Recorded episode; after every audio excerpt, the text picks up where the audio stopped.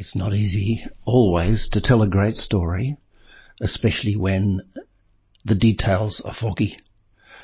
So I apologize if any of the following story is out of sequence, but I'll do the best I can and I don't like writing these stories down before I tell them.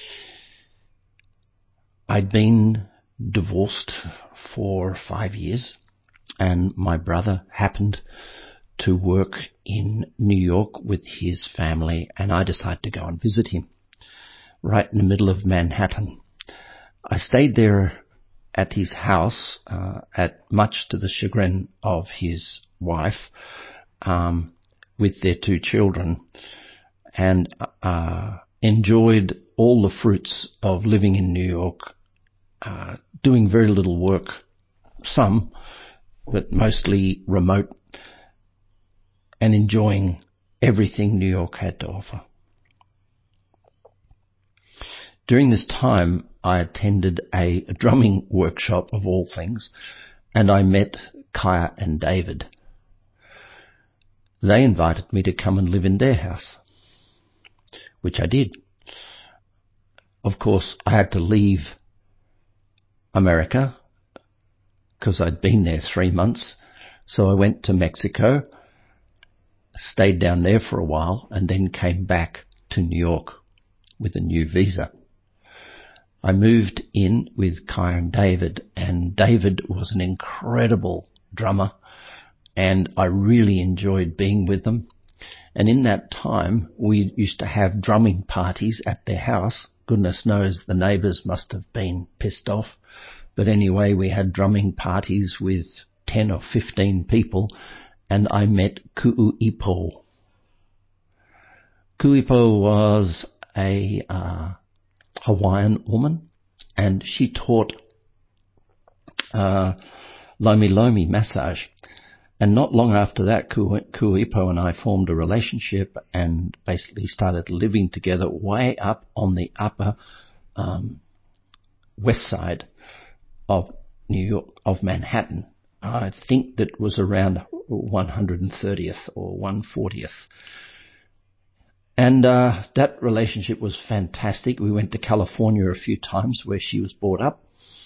And with that, I got introduced to a group of people who uh, who really loved poetry. So I started writing and presenting poetry in a poetry uh, room, and um, sold my little poetry books and enjoyed, I guess, what you could say at this time, a bohemian life. Anyway, David and Kaya, they knew some people in Santa Fe, New Mexico. So I took a train and went down to Santa Fe, New Mexico by myself.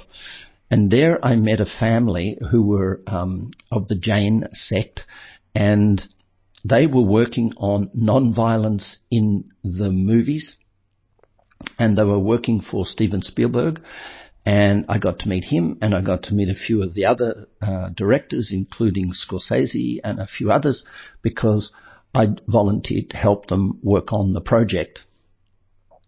As part of this project, they had a friend whose name was, uh, uh, anyway, she was a Native American woman. I'm going to stop this video for a minute and see if I can remember her name. Shauna Bear. Shauna Bear was a powerful woman who uh, was the derivative child of a German and a Native American woman, and she was a really high priestess in Native American tradition in Santa Fe, New Mexico, in that area. And Shauna Bear taught me so many things, including a lot of the mysticism of the shamans and the alternative life of the Native American people. And I really fell in love with that whole culture much more than ever before. And in the time I'm staying there at Santa Fe, I met many, many Native American people, especially in galleries where I just loved the artwork.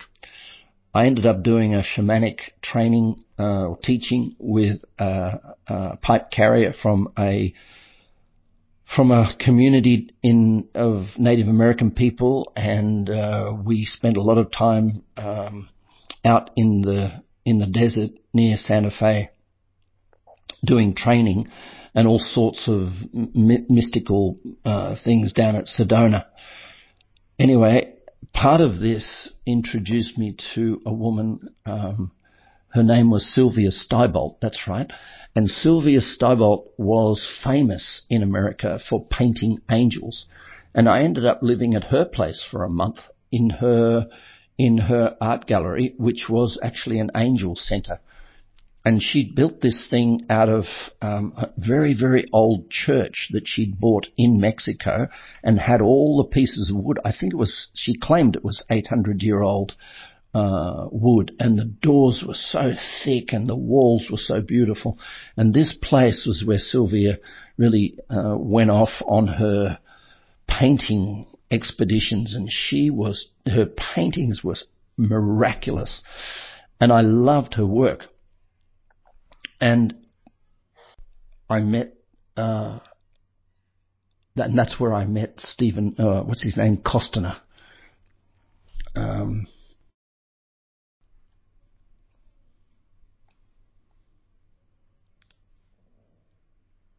Kevin, Kevin Costner.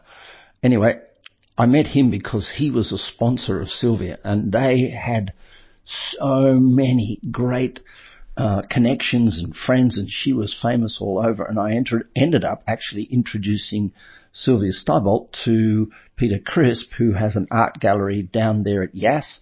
If you're ever driving down past there, you'll see um, a, planta- uh, a beautiful lavender plantation and art gallery, and that's Peter. And I introduced Peter to Sylvia, and he did some uh, angels immersed in glass in his glassware, which is pretty phenomenal.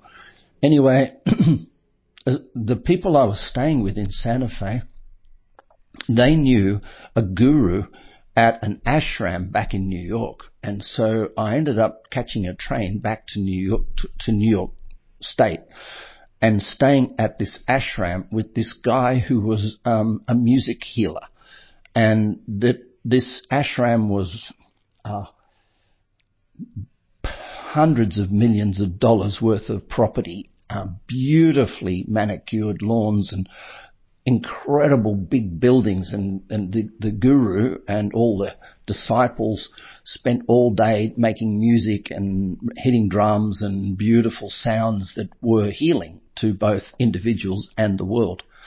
Um, it was at that that uh, Sylvia and I uh, had a, a, disruptive conversation because she wanted more than music at the ashram and I didn't, and so she left and I befriended the people at the ashram who, as it turns out, had an office at the United Nations because they represented the Jain sect at the United Nations and they were there um, to share the work of peace in the world.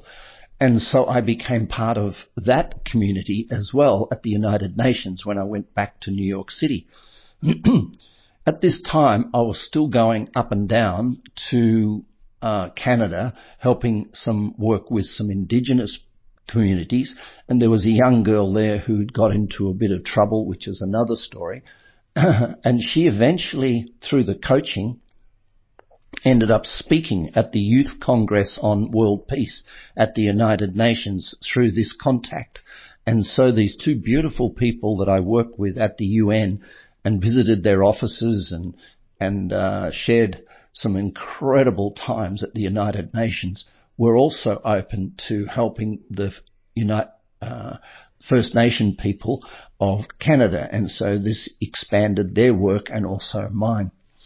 And so the story went on that I met another person in New York and her work was going around at that time giving uh, medication to people with AIDS who were um, basically confined to their houses. She was an amazing person and we formed a relationship and I ended up uh, going with her up to Harlem to a facility that had been created by a church, I think the Catholic Church, I'm not sure, for children who'd been born to addicted parents. Now I don't know if you know this, but kids who are born to a parent with a heroin addiction are born with the addiction.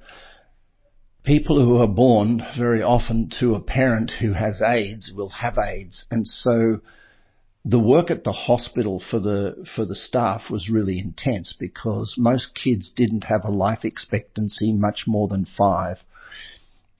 My job when I went there and volunteered at this hospital was to read stories to the children. And the hard part about this was that you'd read a story to a child and then I'd go back uh, a couple of days later to do to volunteer my work again and that particular child's room was empty and uh, you never knew when it was going to happen. This is such an amazing facility in New York. I'm sure it's different now because there's probably more money and more facility. But at that time, it was a, a incredible gift to the communities.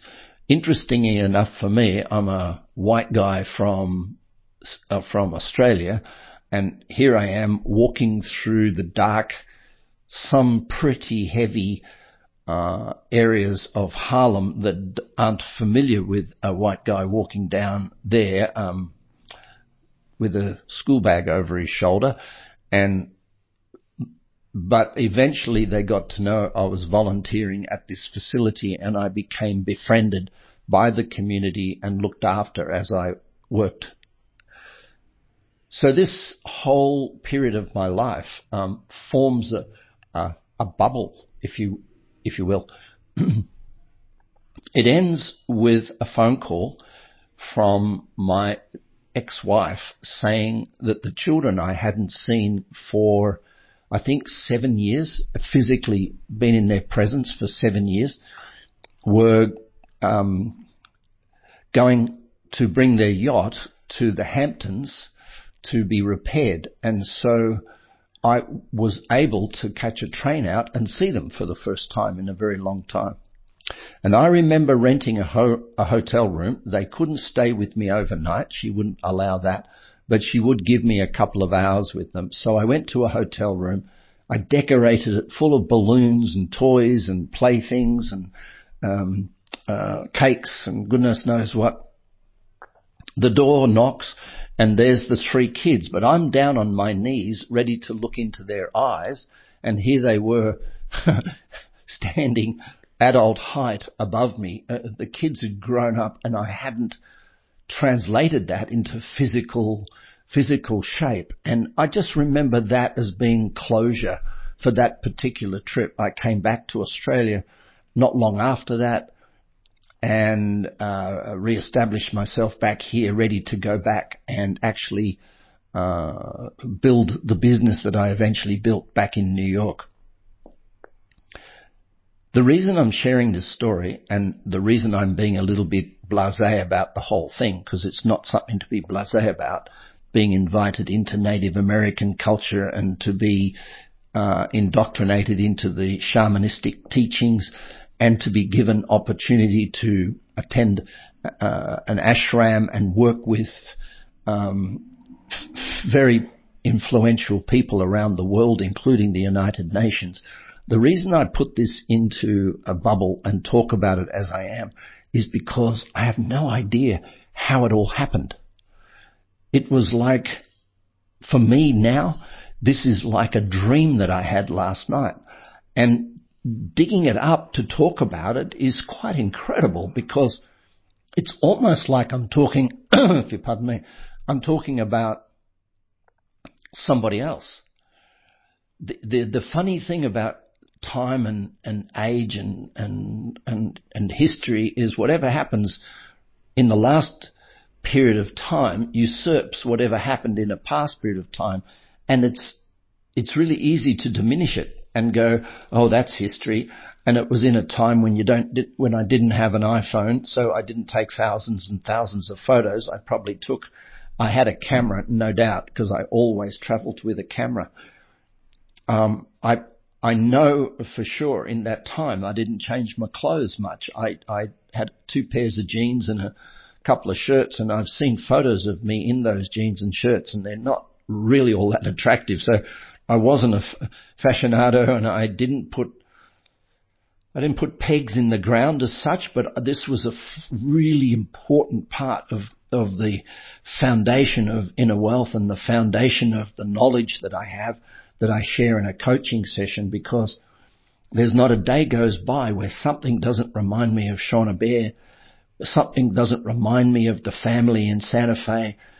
There's not a day goes by where I don't have extreme gratitude for the time I spent in that ashram and the incredible dignity that came with working in in in the uh, United Nations for Sylvia, for a person who could translate what was going on outside of her in the in her angel connections into a painting.